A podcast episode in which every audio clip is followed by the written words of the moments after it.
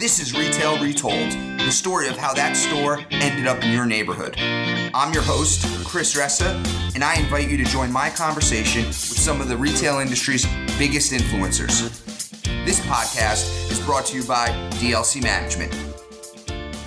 I'd like to thank one of our sponsors, RetailOpeningsandClosings.com. In today's dynamic retail landscape, tracking openings and closings before they take place has never been more important. Having this intelligence is an undeniable competitive advantage.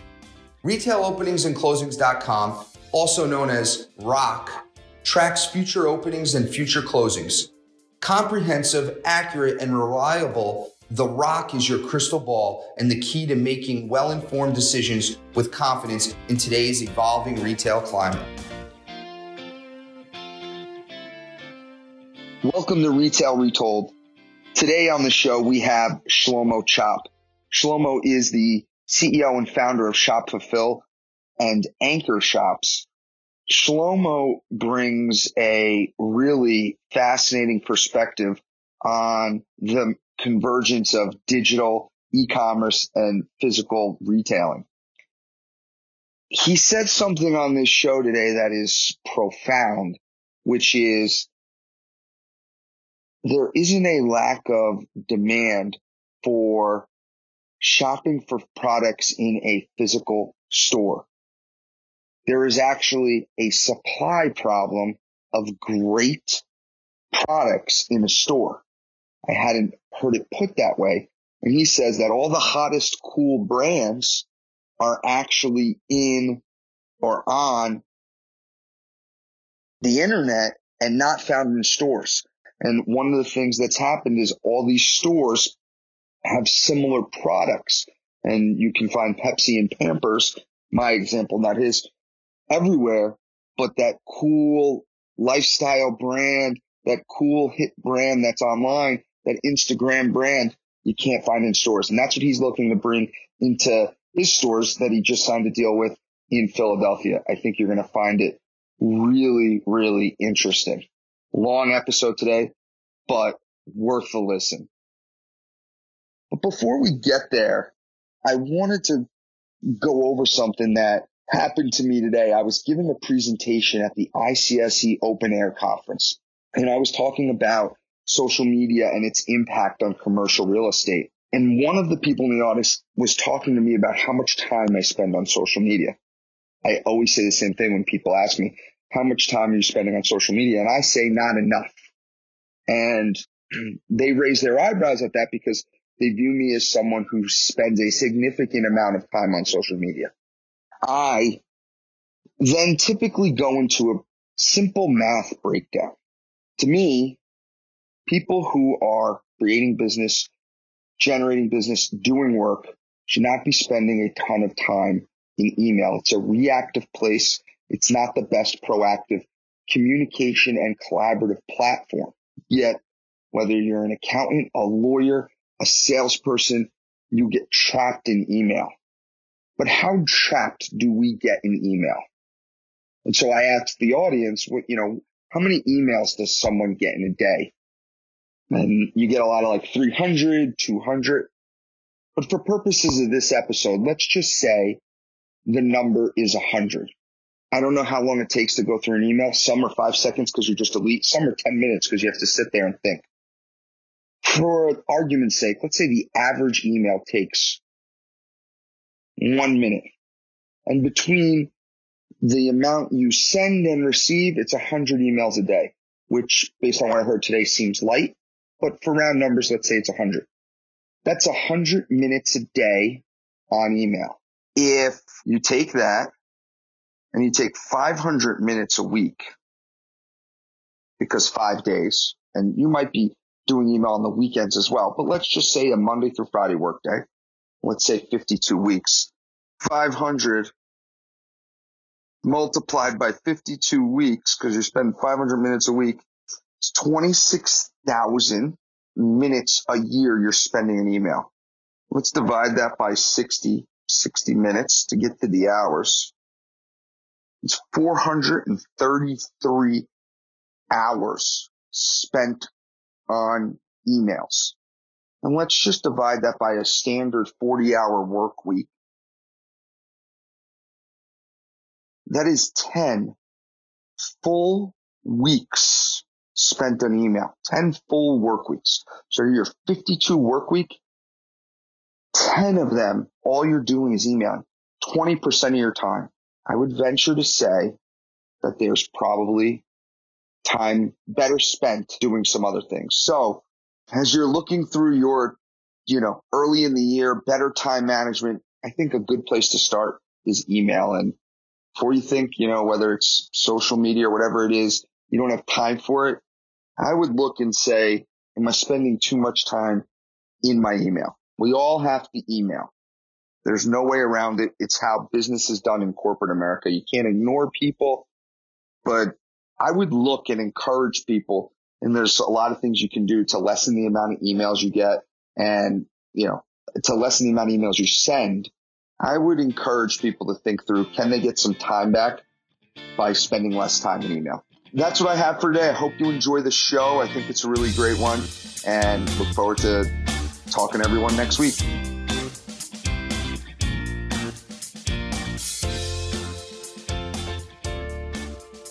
Welcome to the show, Shlomo. Thank you, Chris, for having me. Shlomo, why don't you tell us a little bit about who you are and what your company does today? Well, my background is uh, pretty interesting, diverse, but focused more on the real estate side. Um, I was working for a flooring company, and down the hall from me was a guy that would buy shopping centers across the country. And his thing was he'd buy a 10 cap with a grocer that did 300 bucks a foot. I'm enamored by that because I'm sitting there hawking flooring, trying to sell to, uh, trying to sell to the UPSs of the world, and I sell to Xerox, and there's this guy doing deals. So that was exciting to me. So I looked into it, and I found it pretty interesting. So I got into um, got into commercial real estate. And my first real job in commercial real estate was on the tech side. Uh, I was hired by a guy by the name of Ira Zlotowitz. He has a mortgage brokerage firm called Eastern Union, but he developed this piece of software to manage brokers, like a CRM for brokers. So I got in on that end and uh, was selling that software, sold to some really nice companies, including uh, Ackman Ziff, Colliers out of New York City. Uh, back in the day, it was Colliers ABR. Um, even uh, had a sale to um, to Mark Similchap I was headed out the door, and then said, "Okay, I want to get back into the real the real estate game, the buying and selling game." Did that for a while. Market tanked. 2009. Had an attorney friend, Amir Kornblum. He says, "Shlomo, you got to you got to really understand what's going on the CMBS stuff." And read the CMBS trust documents start to finish and literally it was it was common sense how to restructure some of these things but it was very foreign to a lot of my friend investors. And did restructuring for a while. And when that petered out um, got back into the investment side. And then the real estate um, the retail issues so to speak hit. I'm not going to call it apocalypse. I think it's ridiculous I think apocalypse is, is a good word for people who don't know what's going on. Um, took a look at that and said, okay, we got to get into something unique and came up with an idea to essentially address what I believe is the underlying issue in retail and why it's been to a certain extent slow to respond. And that is we're living in an age of technology where you can make a massive investment into tech and by the time you install it, it's dated. And if you're a tech company, if you're just coding, if you have you know code on a computer or or a, a, web program, then it's a matter of sitting a few more coders at the desk and putting in a lot of hours and tweaking it and changing it.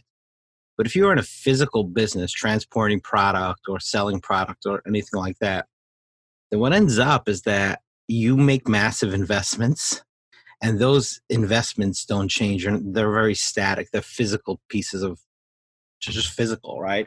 So, how does a retailer that doesn't have the volume of an Amazon compete in the innovation game with an Amazon? So, the idea was to put together a platform that innovated on behalf of multiple retailers and multiple brands, charge them a as a service in an as a service model where they pay monthly by using the power of all these various brands and amortizing this expense across all the sales of all these brands and retailers, then you could have a proper innovative platform and um, and move forward in uh, in staying ahead of the game in retail, e-commerce, etc.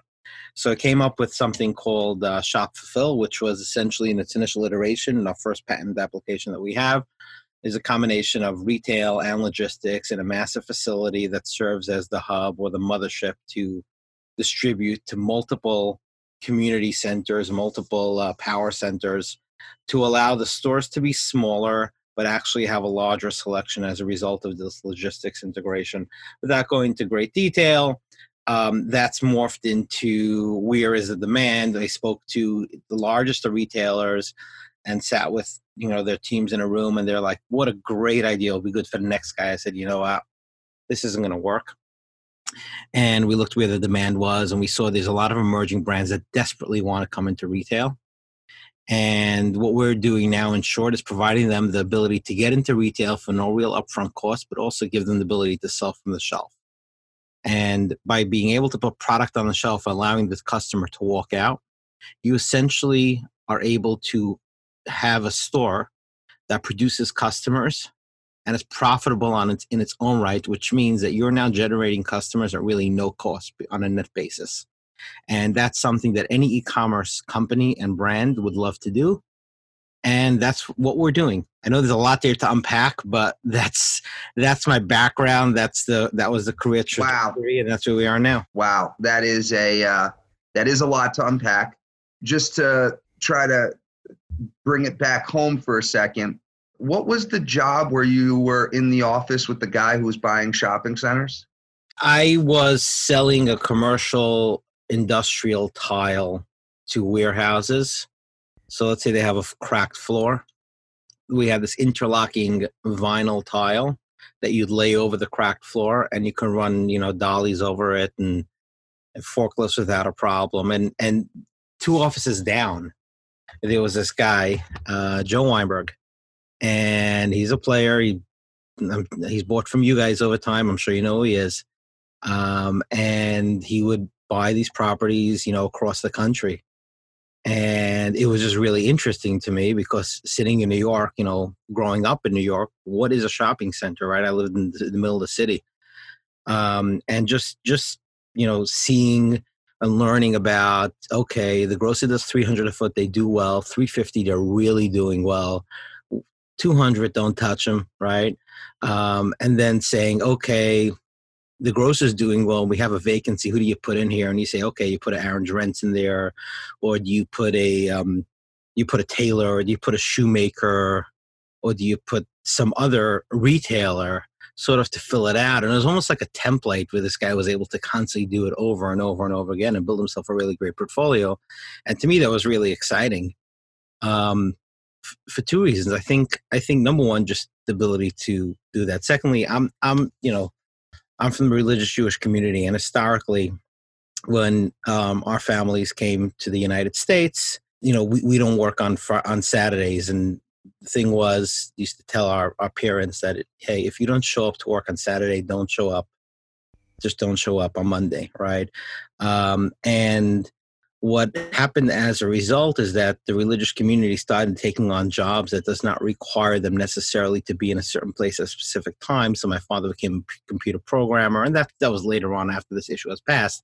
But just from from a culture perspective, and one of the things that the Jewish community got into was real estate. You know, you don't have to show up at a desk at a specific time. You could own it, and you have a lot of flexibility with regards to being with your family, which is very important to us as well. So, just from that perspective, the real estate business at a whole really spoke to me and really resounded with me, and I found it really interesting and exciting. Got it, and that that led to a, a multitude of iterations where you were in commercial real estate tech, and ultimately you, you saw a hole in the marketplace in retail and came up with Shop Fulfill. Is Shop Fulfill a store? Shop Fulfill is uh, a platform. Shop Fulfill is an infrastructure.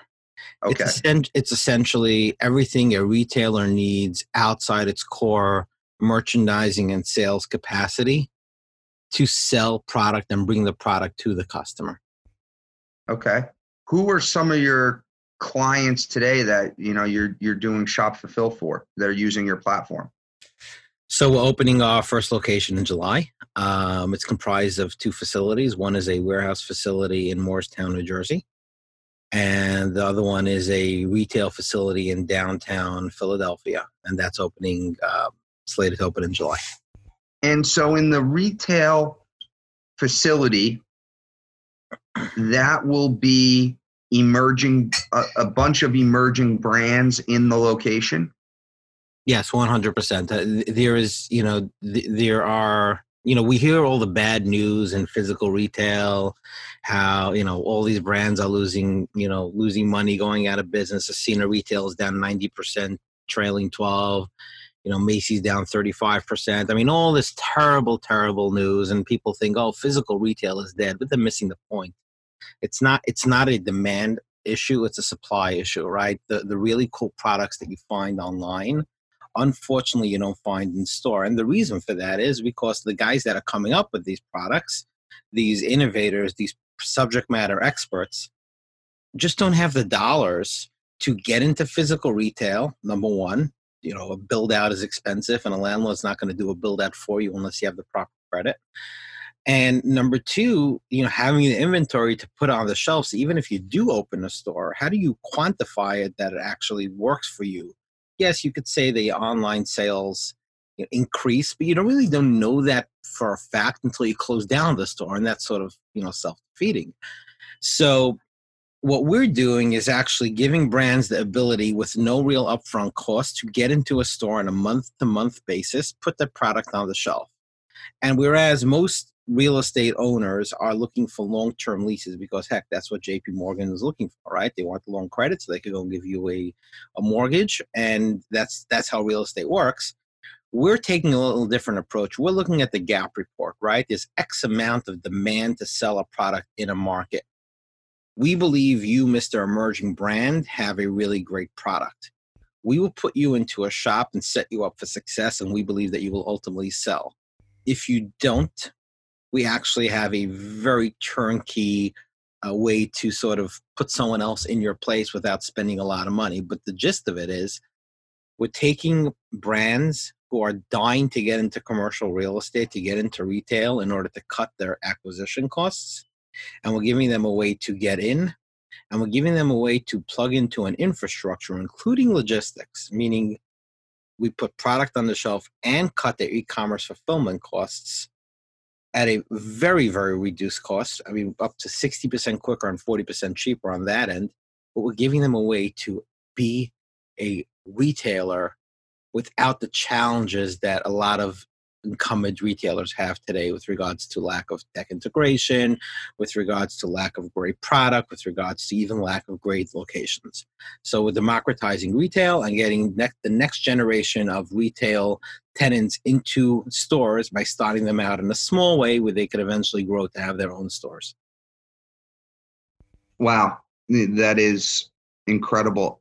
And I, I don't want to misspeak here is this similar to neighborhood goods and show fields? In some ways, yes. In some ways, no. Um, in its pure, in its most simplistic fashion, it's a collection of multiple brands that are located with each other. They serve to benefit each other, right? You come to look for one and you end up discovering another. So you have that level of discovery.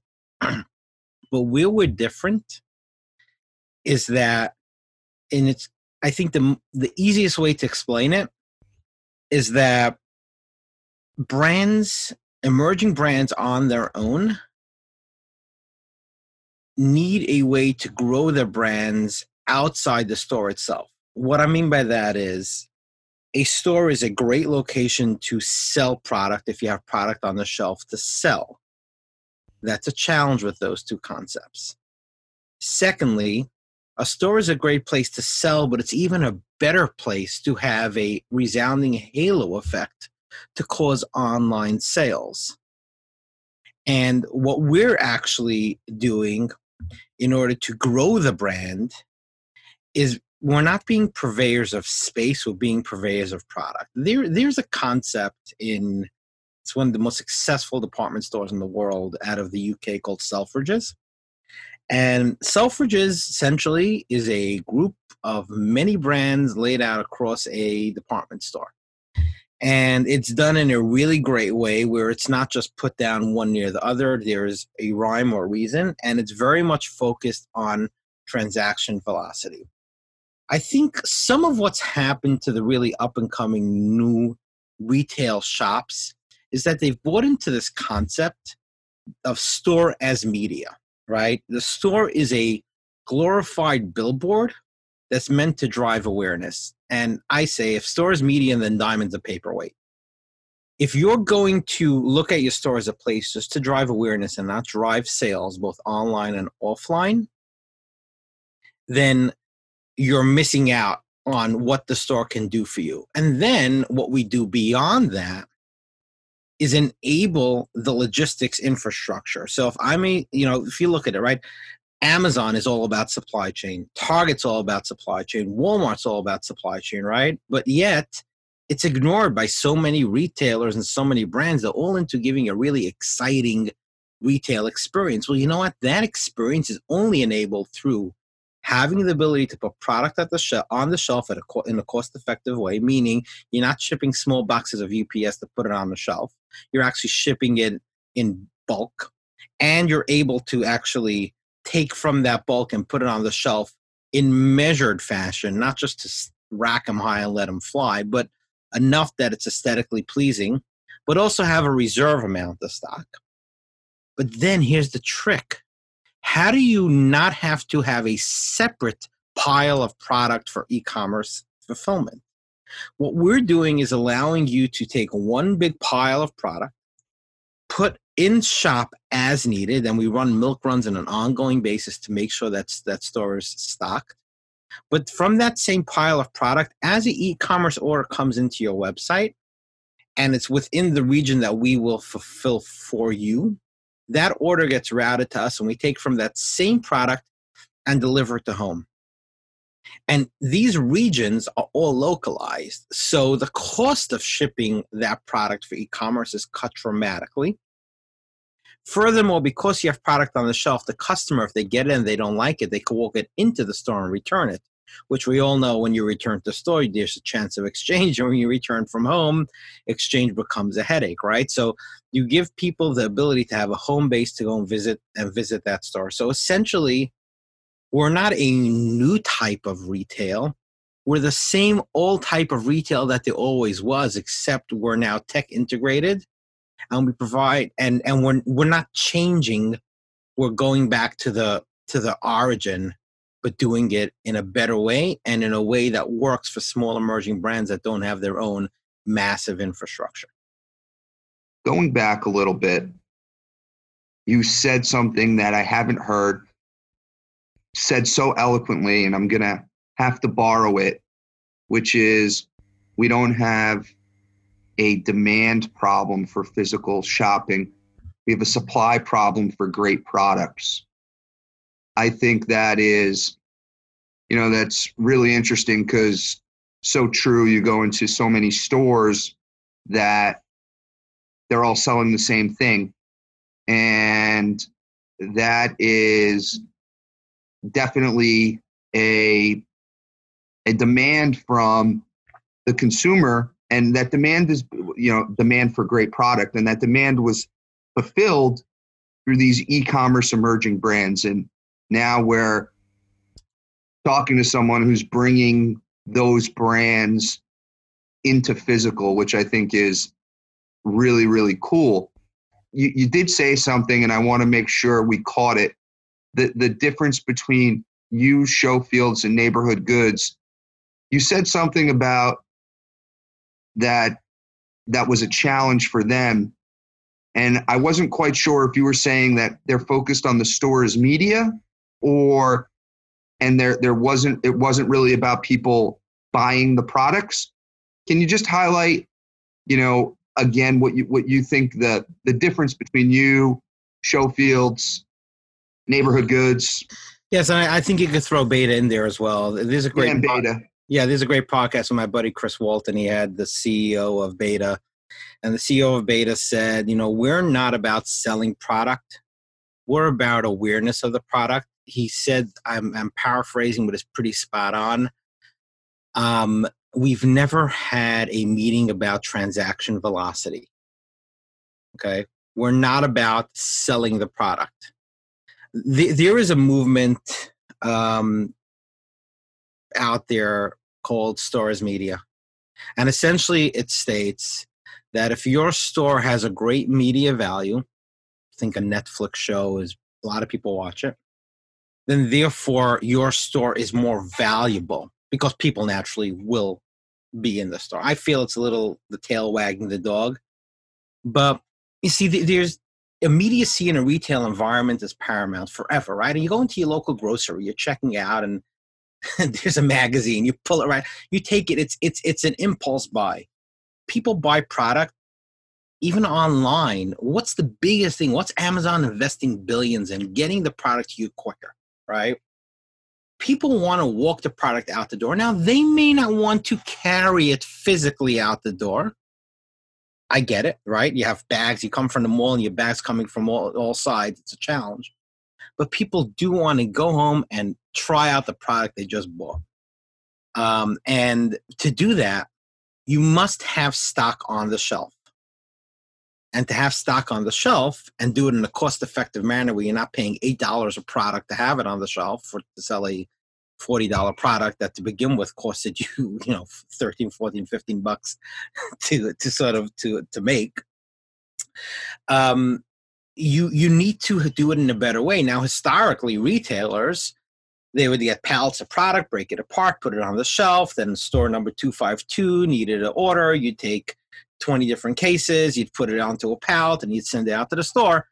These emerging brands don't have that. So what what Neighborgoods and Showfield does, which which is a service that's often needed, is take premier locations, put the product on the shelf, and have people come in and see that product and learn about that product. And then the intent is that you will go online and you will buy that product. Now, just, just for clarity, I believe Neighborgoods does stock, I believe Showfield's does stock, but in limited fashion. But here's the one thing that we're trying to differentiate, uh, one of the ways that we're trying to differentiate ourselves is that we don't want people to come to anchor shops that's not what we're looking for. We're looking for people to visit brand X. We're looking for people to visit brand Y. Our goal is to take a brand in with a couple of products on a table and 10 in the fulfillment center to grow, to be able to make money off of that product because it's selling in store and it's a self contained profit center, right? Digital marketers just don't get it that stores are just profitable in their own right. They think everybody is Sears. Um, and to take that product, grow your business, and actually grow as a brand. Say, okay, now I don't have 10 products anymore. Now I have 40 products. I'm now going to take a larger display in your store to where you actually grow your business even more and say, okay, now I need a shop and shop. I need my own little area to sell my product to where you say, you know what? I have way too much product to be part of a concept. I now want to have my own retail store. And the only way you could grow your business that quickly is to have retail stores. Otherwise, whatever money you're making online, you're reinvesting into advertising and customer acquisition costs. So, what we're doing is actually growing the brand and asking the shopper to visit the brand, asking the shopper to treat that brand as if they treated the Macy's stores. I could buy off the shelf, I could return, I could exchange, everything's there.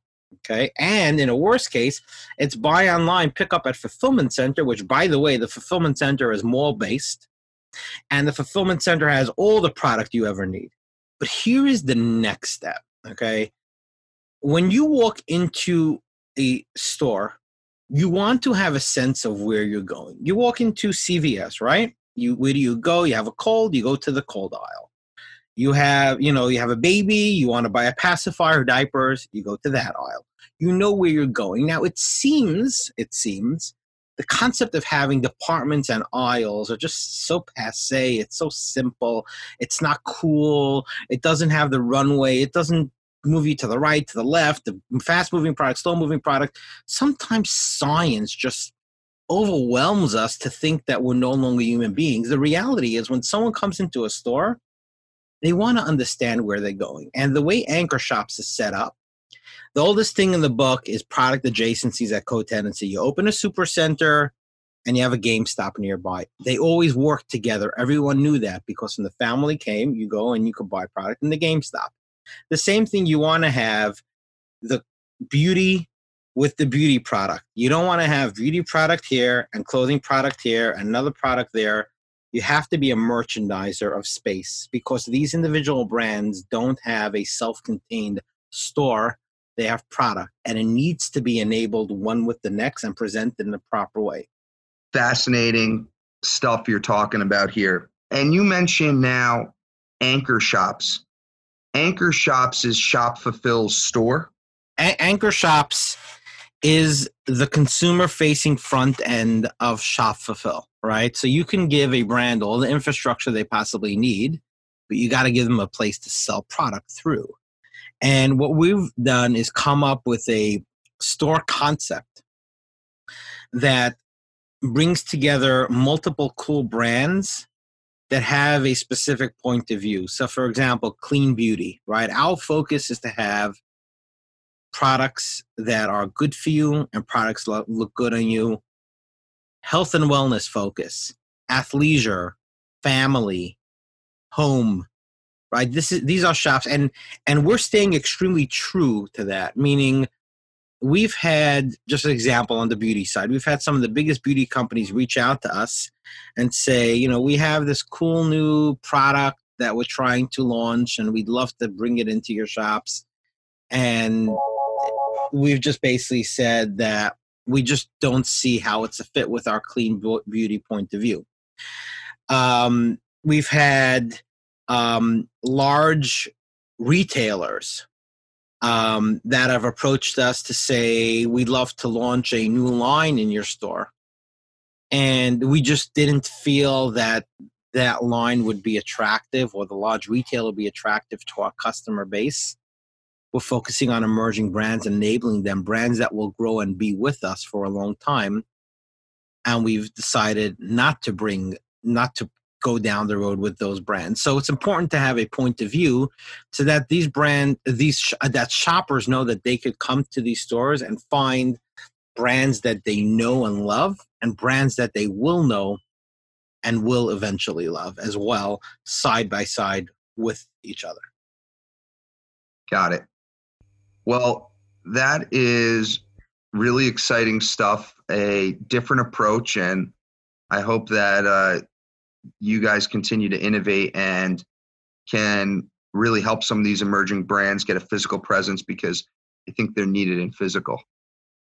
Oh, yes. Um, thank you.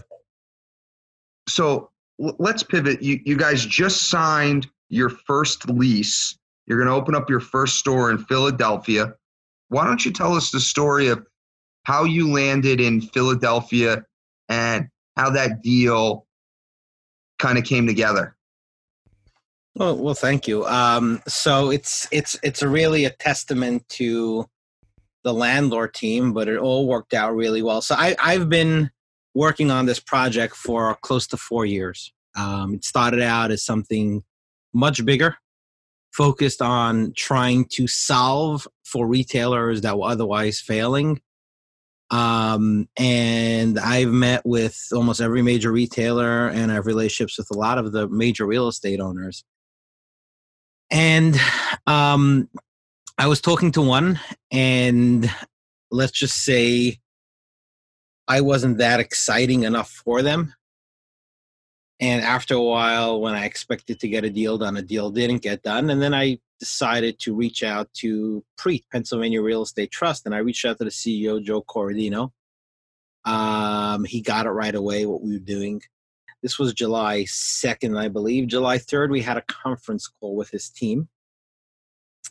Within two weeks, I had a proposal on space.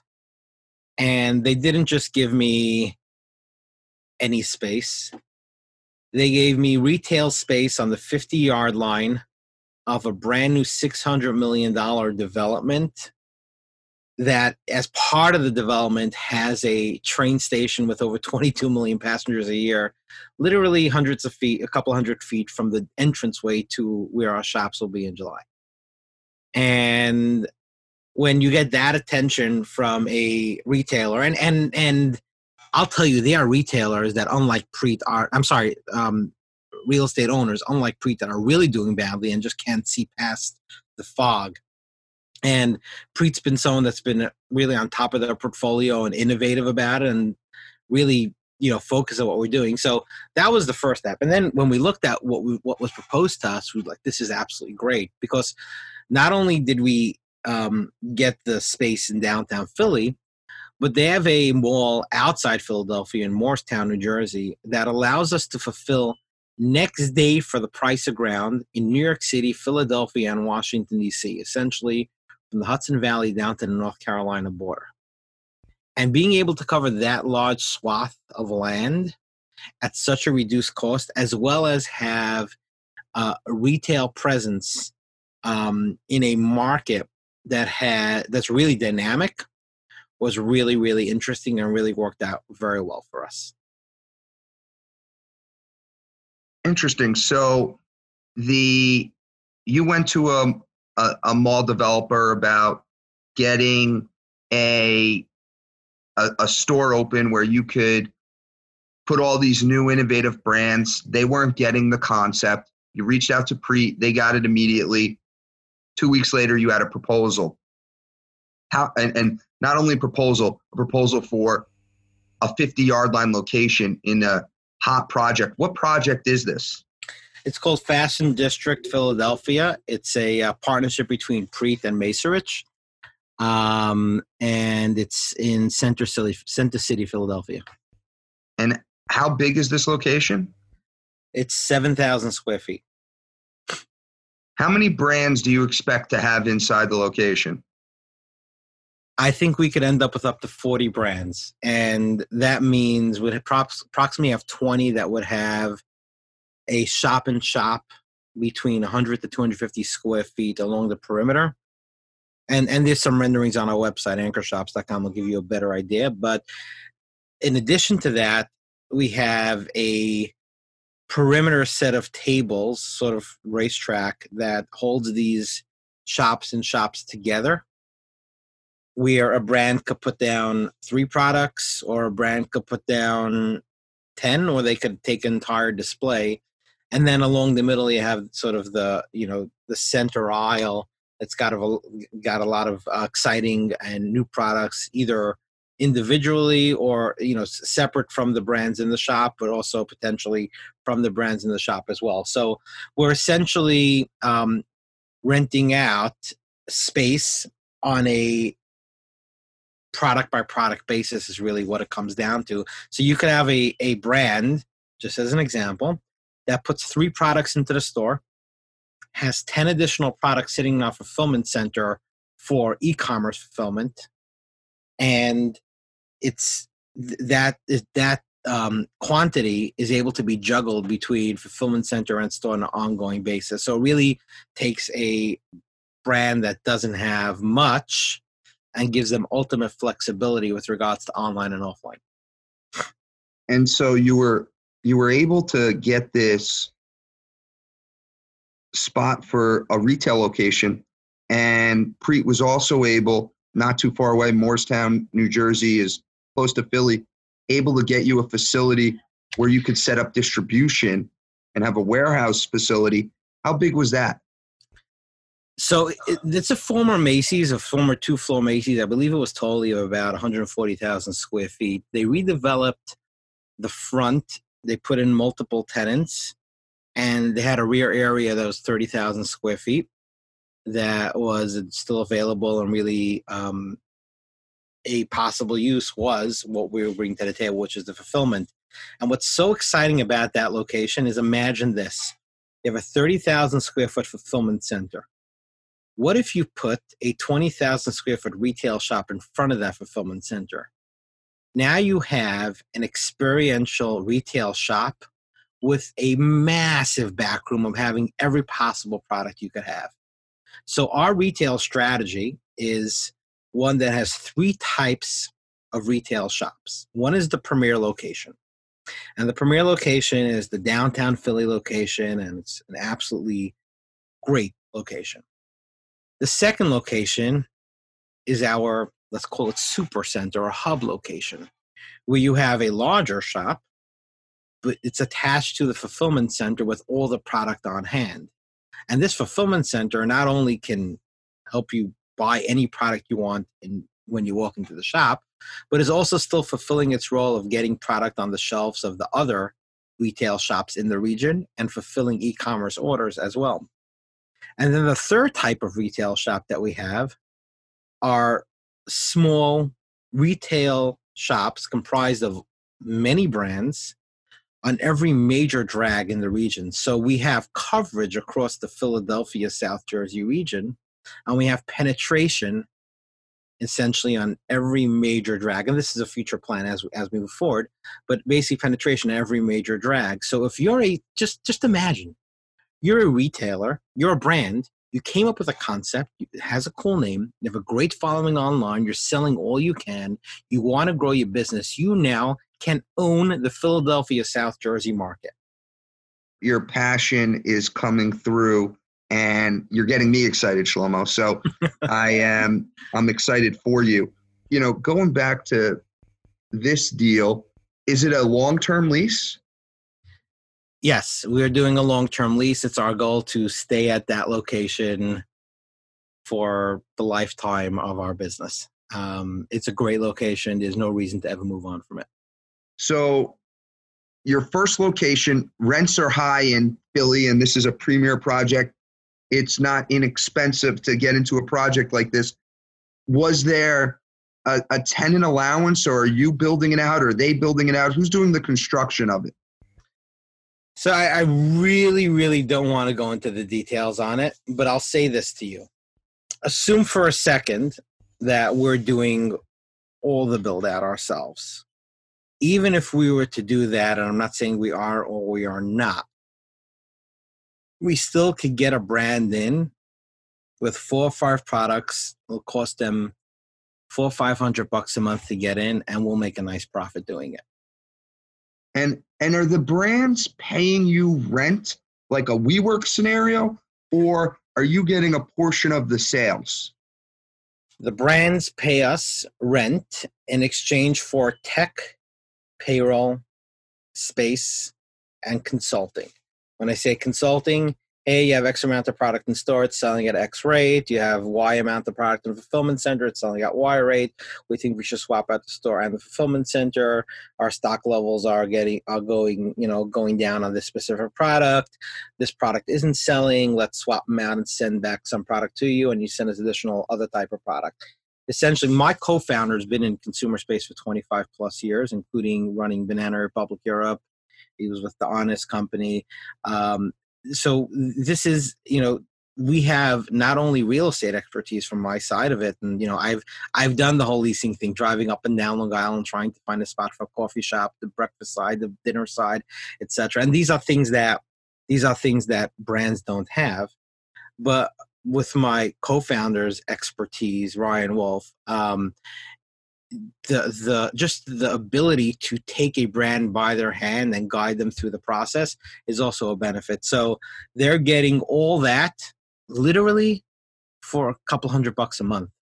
And and then they get the the the fulfillment center presence at no upfront cost. We just charge them pick pack and obviously delivery. So the key for you is to have many brands in the location so that you can you know you you can get as much rent as you can from them and make sure that you're profitable and you can deliver a first class service. Is is that a key yeah, it's it's essentially a rent per square. Uh, you know, we're charging rent per square foot. Well, we're we're paying rent per square foot, and then we're charging rent per square foot. But there's also there's also a law of diminishing returns, right? When you pack it too much, then you just have another ceiling, sure. right? So you don't want to do that. But but but a space like this could really hold Um, you know, we're thinking. Let's see from a, from a SKU level. Let's see. Um, we, we, we, this could hold over a thousand SKUs, a thousand products within the store. So there could be less brands doing that, um, or there could be more brands. It doesn't depend on the brand; depends on the amount of products that we put into the store. And uh, we'll always encourage the brand to put less product on the shelf and restrict it to the fastest moving product and the most popular product than just to you know just flood it. And is there any theme to the brands, or is it going to be an eclectic mix? Within within within boundaries, there'll be a mix. I think the first thing is that there ha- has to there has to be a really heavy, um, it has to be heavily weighted towards brands that have a following that have been uh, determined by the market, by the consumer to be interesting in something that they want. Whether that means that they have a great Instagram following, whether that means that they're critically acclaimed, or whatever the the the re the um, the way that we arrive at it, and we have several ways that we do. They need to be a, prod, a product that actually is interesting because the the first thing is right you could always get over a bad location you can never get over a bad product right that's the, the first rule in retailing. Um, you could have the best product uh, the worst product in the best location and you won't sell anything. So that's that's that's the first thing. Now our point of view is very important meaning the consumer has to know we're going to anchor shops. We know we're visiting brand x right because that's the brand that we love and we know we'll have other brands that fit our profile. So they have to know what is it that they're coming to visit. And as you mentioned clean beauty is extremely is extremely important extremely important to us. Health and wellness you know it's, it's an environment it's an experience is what you're coming to look for. You're not coming to us to find a wedding dress okay? You're not coming to us to find a tuxedo. It's just not what we're doing. We're focused on home. We're focused on children's um, we're not heavily focused on tech innovation. It's just not what we're doing. So the, our our focus is to give the shopper um, a clear understanding as to why they're coming to us because a lot of the other retail as a service concepts are competing for your they're competing for your museum dollar right? Like should i go to the museum today or should i go look at a really cool retail shop that has a lot of great stuff in it right? That's not what we're looking to do. That that's not sustainable. That's that's you know real discretionary you know you know something that you don't have to spend money on. We're actually trying to give you a space that you're coming back to because that's where you get your shopping done. And and we recognize that a lot of sales will be done online maybe as much as 70% but it's going to be the second 70% the first 30% of the process of the sale in our opinion will be heavily weighted towards the store and by actually combining the online and offline and making it easy for shoppers to transition their shopping online to offline and offline to online, we believe we have something that will succeed for a very long time. And quite frankly, in some ways, redefine retail real estate from lease lines to a service. Wow. I haven't heard that one either. Give me a lot of good nuggets in this episode. Um, so you know, go, going back to this specific location, the two weeks later you had a proposal. How long did it take to get a signed lease?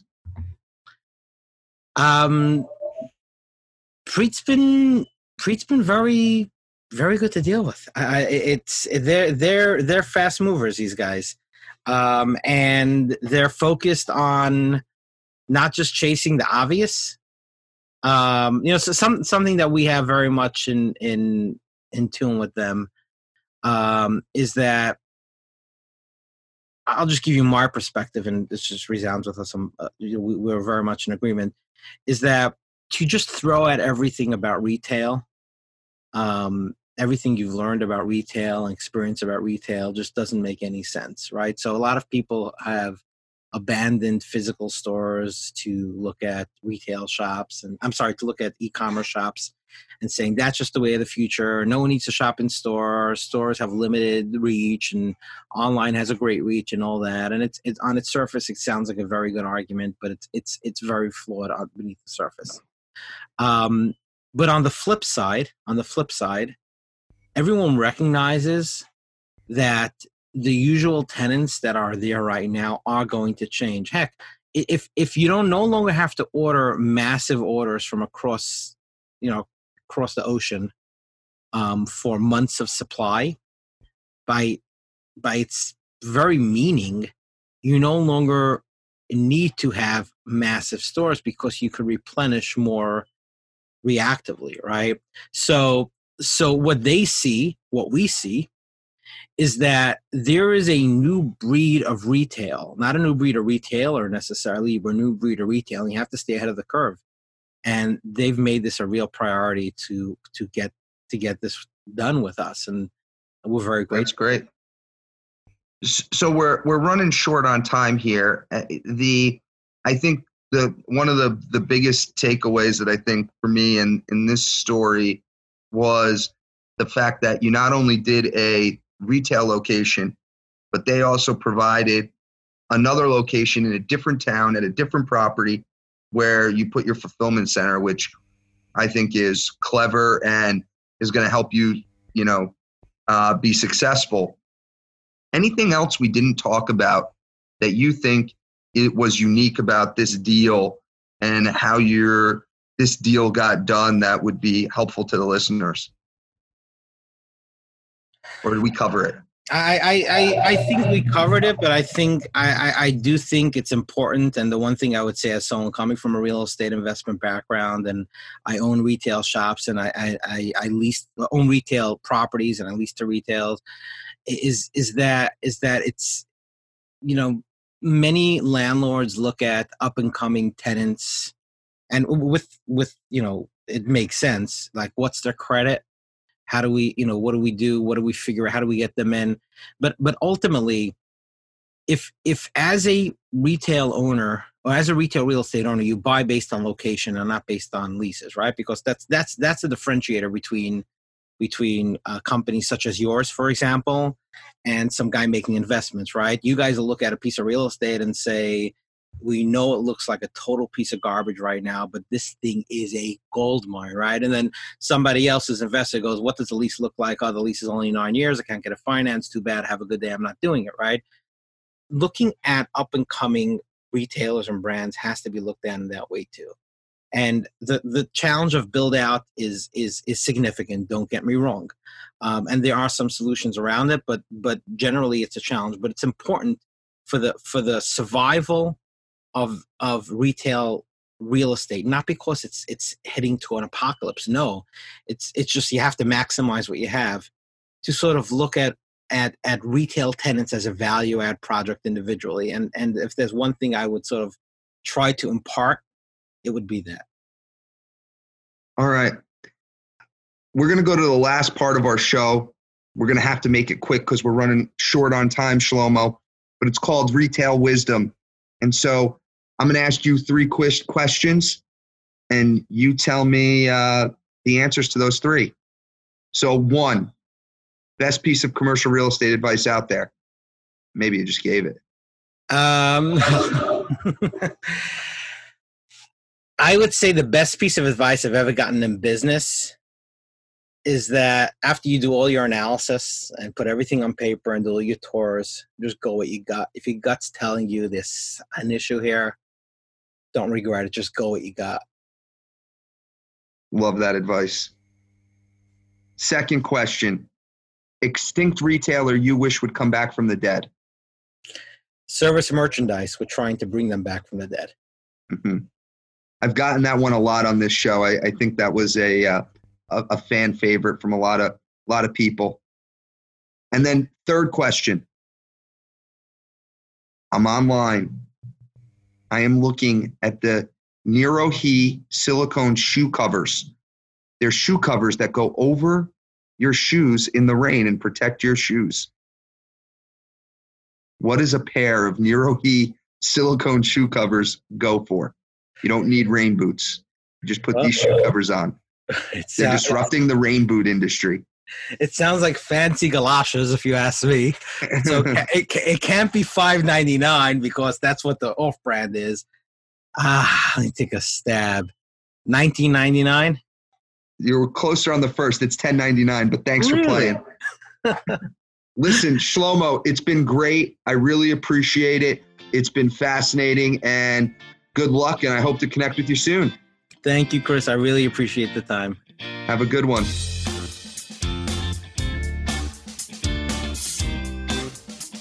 Thank you for listening to Retail Retold. If you want to share a story about a retail real estate deal that you were a part of on our show, please reach out to us at retailretold at dlcmgmt.com. This show highlights the stories behind the deals from all perspectives. So it doesn't matter if you are a retailer, broker, entrepreneur, architect, or an attorney. Also, don't forget to subscribe to Retail Retold so you don't miss out on next Thursday's episode.